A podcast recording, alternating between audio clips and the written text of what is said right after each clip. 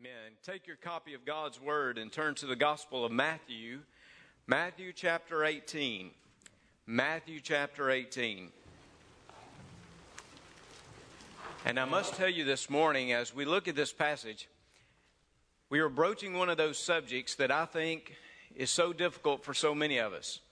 And I admit to you right up front that this is one of the most difficult issues that I wrestle with from day to day. It is the issue of forgiveness. It is the issue of extending grace to other people. I must tell you that I struggle with that often. To, to be able to give such grace to other people, grace that I know that has been required in my life, but yet grace that is so difficult to dispense to others. I think this morning, as we look at God's Word, as we continue this idea of the tough sayings of Jesus, or the tough words to hear, the hard things that Jesus says to us, He says something to us about our relationships. And all of us in this place probably today can relate somehow to this idea of the associates that we have around us and the forgiveness that we should be giving to others. All of us in this place. So this morning, just know that that I believe this message could touch all of us. Now, I believe every message could. I know that. God somehow takes the word and He uh, allows us to experience change and transformation through that. But I am convinced that today, all of us can easily apply this message to our lives. Because I believe if I struggle with forgiveness and extension of grace to other people, most likely many, if not all of you, do as well. And yet Jesus challenges us. I want us to see this morning as we look at this story Jesus tells and the context in which he tells it. Beginning in verse 21, Jesus is going to approach his disciples. He's going to speak to them about what this grace is all about. And it says in verse 21, in particular, that Peter comes to Jesus. It says, Peter came to him and said, Lord, how often shall my brother sin against me and I forgive him? Up to seven times. I want you to see this question first. I want you to see this question that is posed by Peter, the spokesman of the disciples. Now, Jesus has been talking about how you deal with your brother who has sinned against you, or maybe you in some way you've offended them. He has just spoken about how you are to make those things right. Jesus just told his disciples how they are to live in right relationship with other people. So here's Peter. He's thinking, and, and like many of us, when Peter thinks, he thinks out loud, right? I mean, it's not something just to, to allow to be in his mind. He's got to say something. And Peter says, What well, Jesus? Now, come on now. If we're going to forgive, that means we've only got to forgive, what, seven times? Seven times? You see, the rabbinical teaching of the day said, well, some said three, some said seven, that you had to forgive. And after those three times or those seven times, then that was it. You were no, under, you were no longer under the obligation to forgive a person. So get this Peter's like, now I know I'm up to six times with this friend of mine. And Jesus, they've got one more according to the rabbinical teaching that, that we've heard. And if they go across, if they offend me this one more time, Jesus, now tell me, tell me, tell me, I don't have to forgive them again. There's got to be some limit. There's got to be some constraint. There's got to be something that says I don't have to forgive them. Well, you could see that that would be a logical question. It'd be maybe a question some of us would ask. Uh, well, do I really have to forgive these people? Or do I really have to go there in this relationship? Do I really have to try to make amends in such a relationship? Many of us may ask a question like that. Peter does, and he represents many of us. And this is the way Jesus answers him. In verse 22, it said, Jesus said to him, I do not say to you up to seven times, but up to 70 times 7. Some of your translations may say 77 times. Either way, it points out that Jesus says you got to keep on forgiving. And then he tells the story to illustrate. He's a good preacher, right? He's got to have a story somewhere along the line to illustrate his point. Verse 23 Therefore, The kingdom of heaven is like a certain king who wanted to settle accounts with his servants. And when he had begun to settle accounts, one was brought to him who owed him 10,000 talents. But as he was not able to pay, his master commanded that he be sold with his wife and children and all that he had, and that payment be made. The servant therefore fell down before him, saying, Master, have patience with me, and I will pay you all. Then the master of that servant was moved with compassion, released him, and forgave him the debt. But that servant went out and found one of his fellow servants who owed him a hundred denarii. And he had laid hands on him and took him by the throat, saying, Pay me what you owe. So his fellow servants fell down at his feet and begged him, saying, Have patience with me, and I will pay you all. And he would not, but went and threw him into prison till he should pay the debt. So when his fellow servants saw what had been done, they were very grieved and came and told their master all that had been done. Then his master, after he called him, said to him, You wicked servant, I forgave you all the debt because you begged me. Should you not also have had compassion on your fellow servant, just as I had pity on you? And his master was angry, and delivered him to the torturers until he should pay all that was due to him. So my heavenly Father also will do to you if each of you from his heart does not forgive his brother his trespasses. Can you hear that story? And can you hear the offense that that New Testament first century audience may have experienced as they heard Jesus speaking about this continued idea of grace and forgiveness. Now, again, he is speaking back to the question Peter asked, and he is giving this illustration. He's given this story. Well, you see in the beginning, it talks about the grace that this one servant experiences. You might want to call it the grace for me, the grace that we experience before the King of all kings and the Lord of all lords. Because it says that this picture of heaven, this picture of the kingdom, this picture of Jesus' grace, it says here that it tells about this servant who had owed so much to the king. The king is going through the accounts, he's settling up things. Perhaps he's doing this audit, and when he gets to the books, he notices this servant, perhaps a guy that had assumed a very special position in the kingdom, that this man had run up debt after debt after debt. Notice what it says 10,000 talents. That was an exorbitant amount of money to owe. I mean, we can't even begin to fathom that amount. Uh, if you were to put it in context of the day, all of the Palestinian lands that would be ruled by Herod the Great's children, all of those lands, what they would do is they would offer approximately 900, get this, 900 talents to Caesar annually in tribute. So, in all those lands, when they gathered up all the tax money and they gathered up all the stuff, they would offer 900 talents to Caesar. Okay? This says that this one man, this one man owes 10,000 talents. Can you imagine how mind boggling this is then? If all of the region in their taxes were asked to offer to Caesar 900, and now this one individual, well, he owes 10,000 talent a talent in that day was the highest denomination of currency that you could find. And 10,000, well, that was the highest number that you could find in such a language here. So he, Jesus says, it was this great amount that was owed 10,000 talents. Husbands, I don't know if you've ever seen that kind of debt before. Wives, perhaps you've seen that debt kind of before, that exorbitant debt that can come in, in lives. You know, we live in a culture today of, of all kinds of debt, all kinds of consumerism and all kinds of materialism which lead to debt. But this is a crippling debt that this man owes.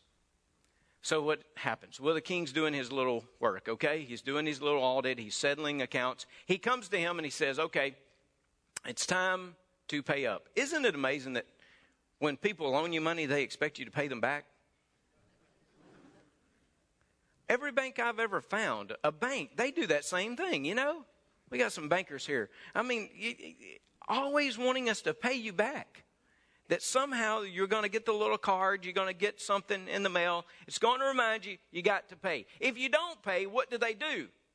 Well, they come and take your stuff away, right? They come and take it back, which is doesn't even seem fair at all.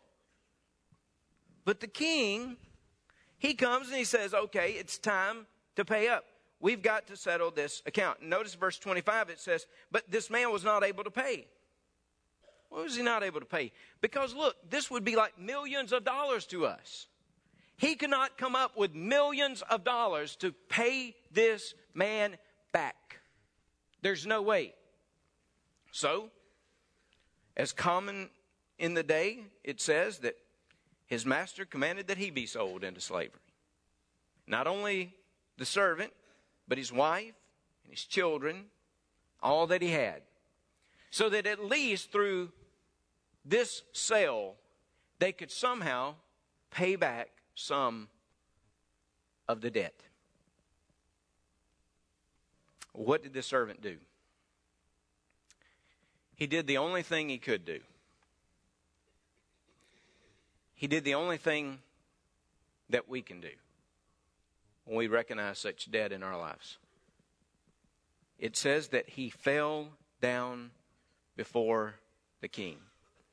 The posture that we have often indicates the expression that we feel in our hearts and lives. For example, let's say today that if you are looking intently at me, I feel like you're listening, right? Now, some of you have perfected this, and you may not really be, but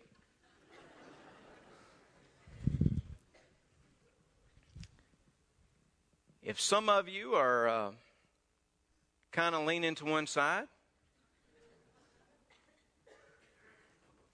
you're probably not listening, right? Maybe. If you've got your eyes closed, I'm about to call a name or two, by the way, just know. Then you're totally disconnected to what's being said because our posture often reflects the expression of our heart and really what's happening inside, right? So get this the guy falls down.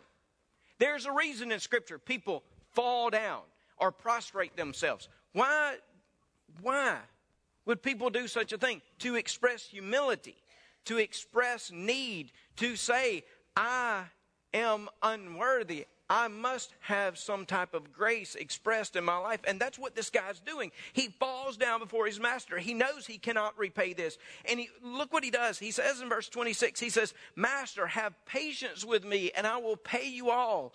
Just give me an extension. Just, just extend the time just a little bit and I will pay you everything.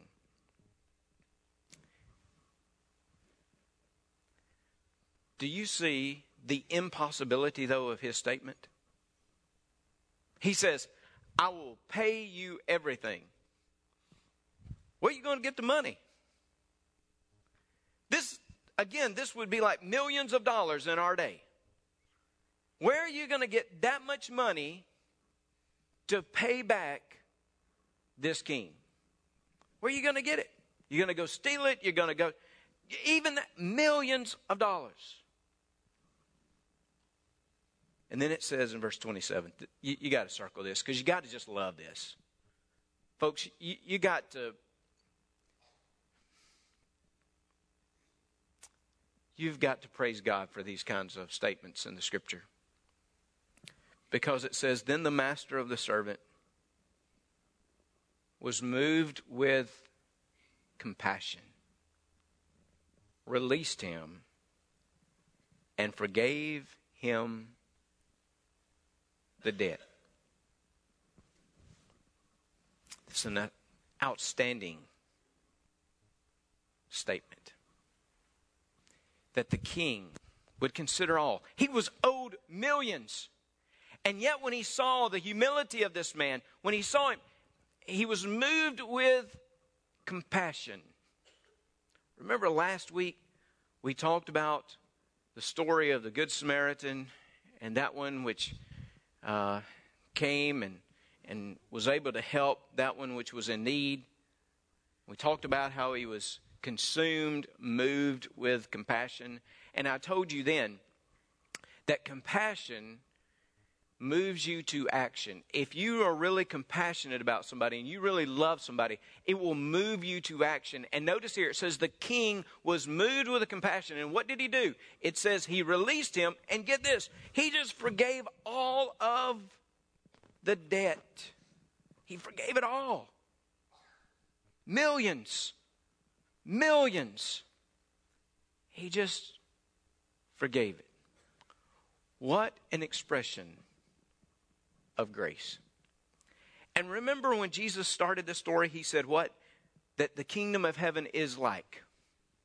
In other words, God's kingdom is kind of like this.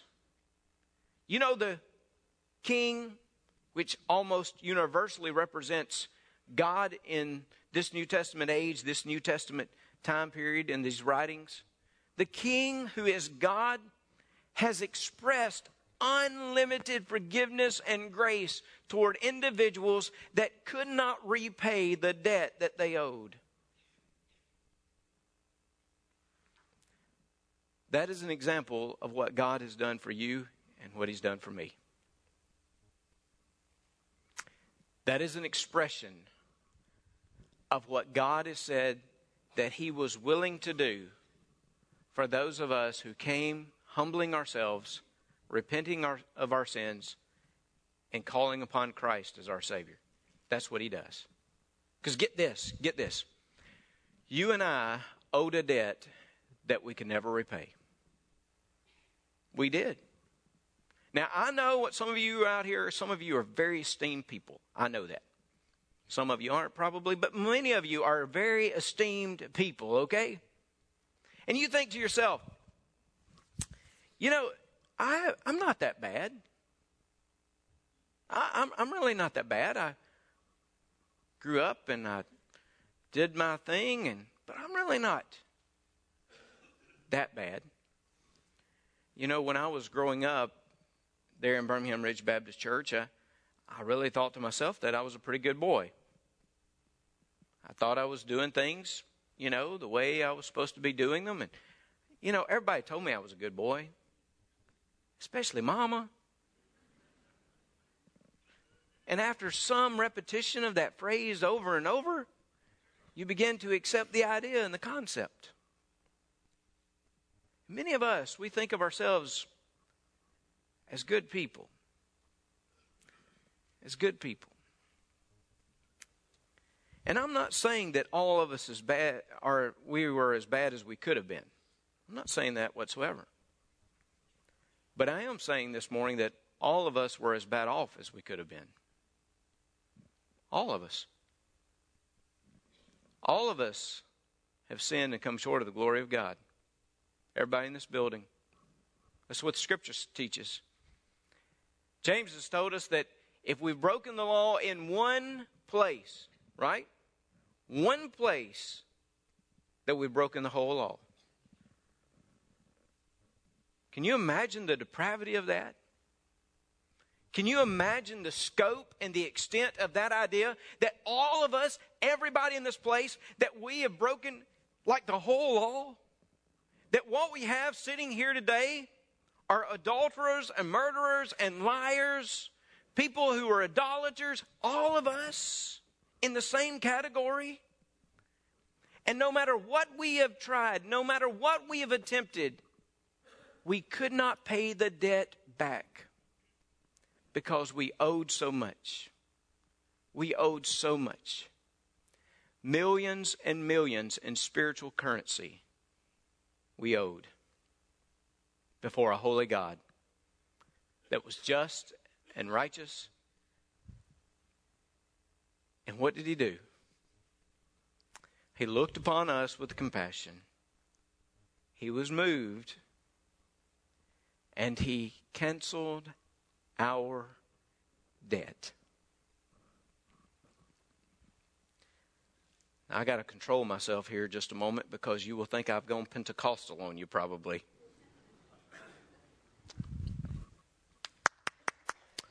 Folks, He has canceled every debt that we have. Everyone. All of us who had fallen short of the glory of God, all of us who deserved nothing, yet God looked at us and He sent His one and only Son, the Lord Jesus, who died on the cross for us. And as we have come and humbled ourselves, He has forgiven us of all. Oh, friends, what grace we have received. This morning, whether you were in this service or the other service, we sang about the cross, we sang about the blood which washed us.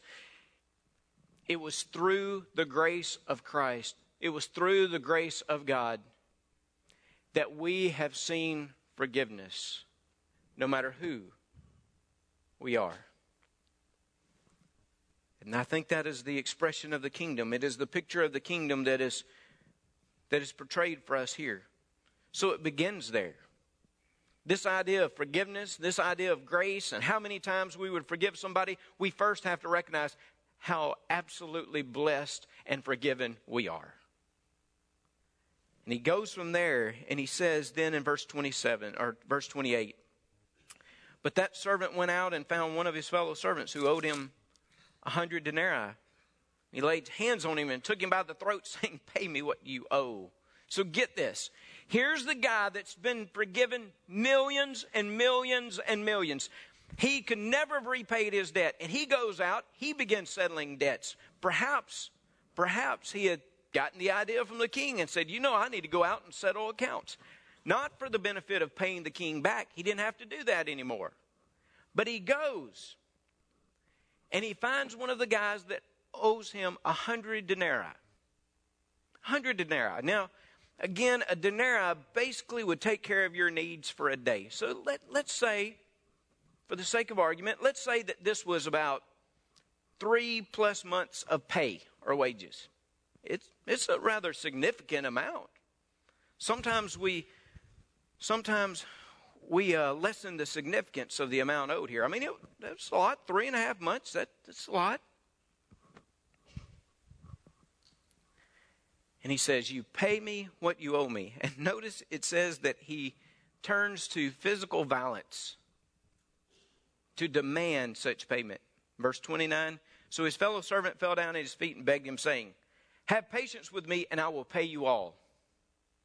Do you notice this? Same language he used. Almost verbatim. The words that had come from his mouth. Hey, just give me a time extension and I will be able to do this. The same words now are coming back to him. And how will he respond? Well, it says, and he would not. Isn't that the stubbornness that we demonstrate sometimes in our lives? It could just be described. It could just be described in that phrase, and he would not. And she would not. It says, but when and threw him into prison till he should pay the debt. How's he going to pay the debt in prison? He's not. So, in other words, this guy has been relegated to imprisonment.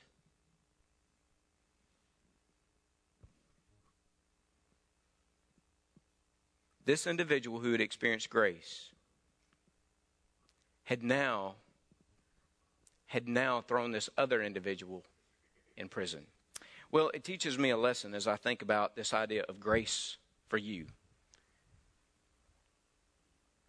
Most of us, most of us want grace for our lives, but we want justice for everybody else.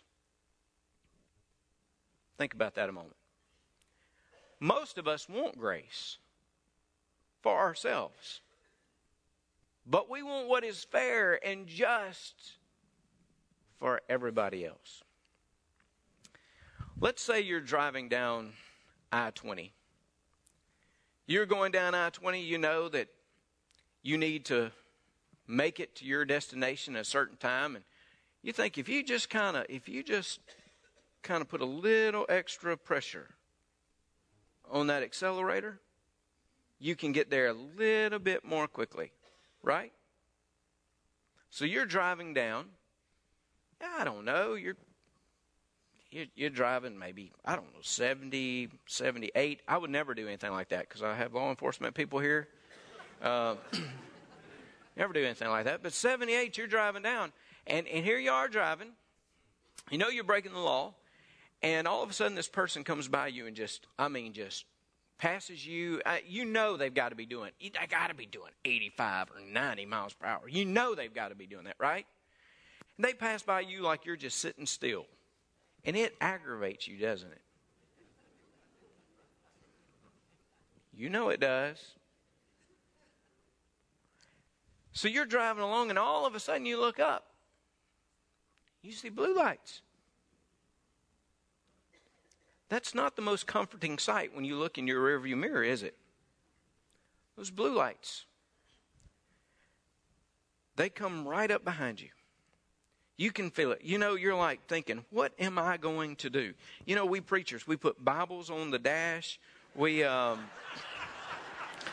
we pull out our clergy cards, you know, and everything.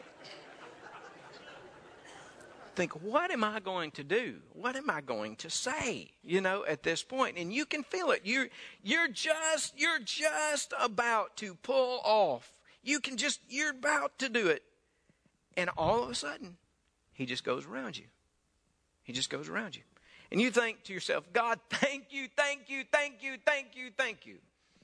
I don't know how to explain this to my wife when I got home. Thank you, thank you, thank you that I didn't get a ticket. So you keep driving. You go about five miles on down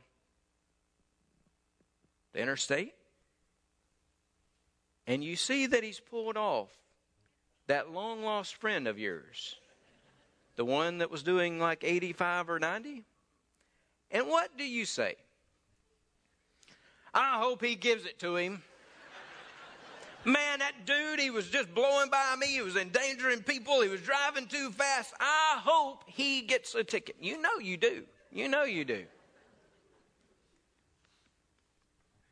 That's a simple illustration, but I'm going to tell you that we live like that often. God give us grace give us grace, and God give others justice. But as recipients of God's grace, as recipients of God's grace, we actually have a responsibility to demonstrate grace to others. As, as recipients, we are the ones who have been given grace. Somehow, we are to demonstrate that type of grace to other people. Here, this individual, he doesn't even begin to comprehend, obviously. He doesn't be, he's not able to comprehend the greatness of God's forgiveness, the graciousness of what God had done.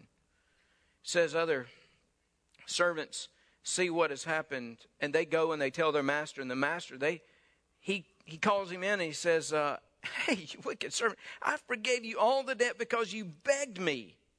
Should you not also have had compassion on your fellow servant, just as I had pity on you? He says, notice here, he says, didn't you have a responsibility to demonstrate grace to that servant? You've been forgiven. You have had all your debt canceled. Do you not have a responsibility to relate to others in such a way? You see, the answer to Peter's question is there is no artificial limit, there's no boundary of God's grace and love.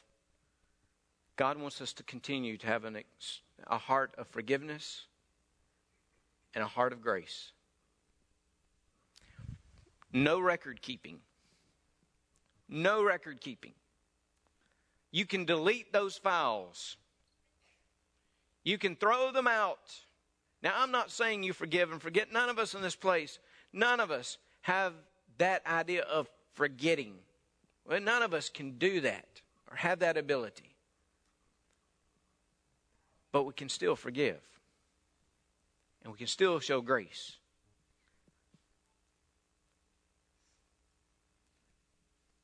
Those of you in your marriages, I've worked through this with so many husbands.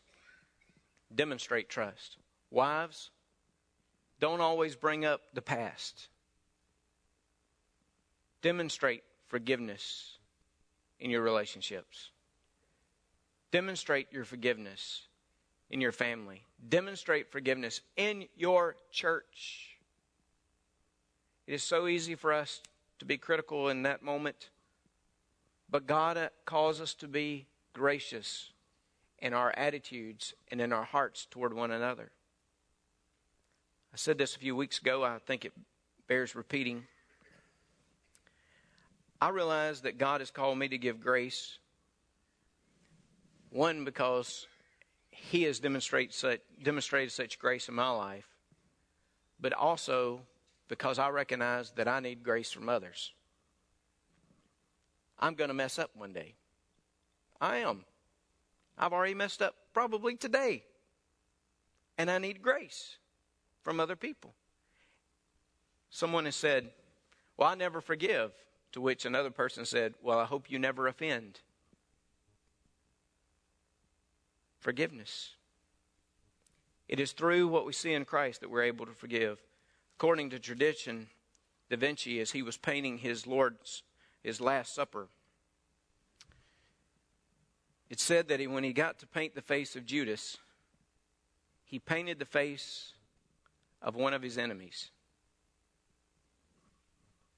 And then he went to try to paint the face of Christ in that Last Supper. But he couldn't do it. For some reason, he was so troubled, he could not do it. Only until he went back and he blotted out the face of his enemy could he then return to paint the face of Christ.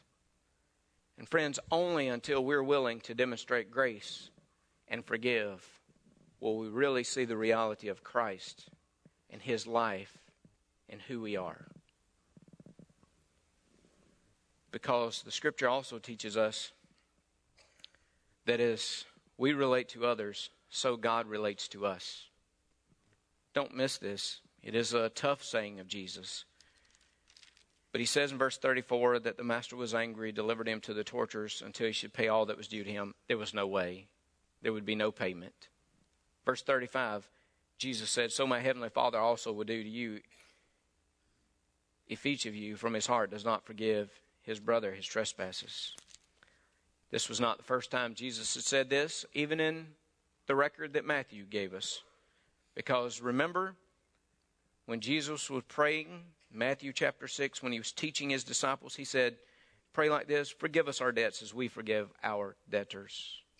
And then he said later on in that same context, he said, For if you forgive men their trespasses, your heavenly Father will also forgive you. But if you do not forgive men their trespasses, neither will your Father forgive your trespasses. Friends, that's a strong word.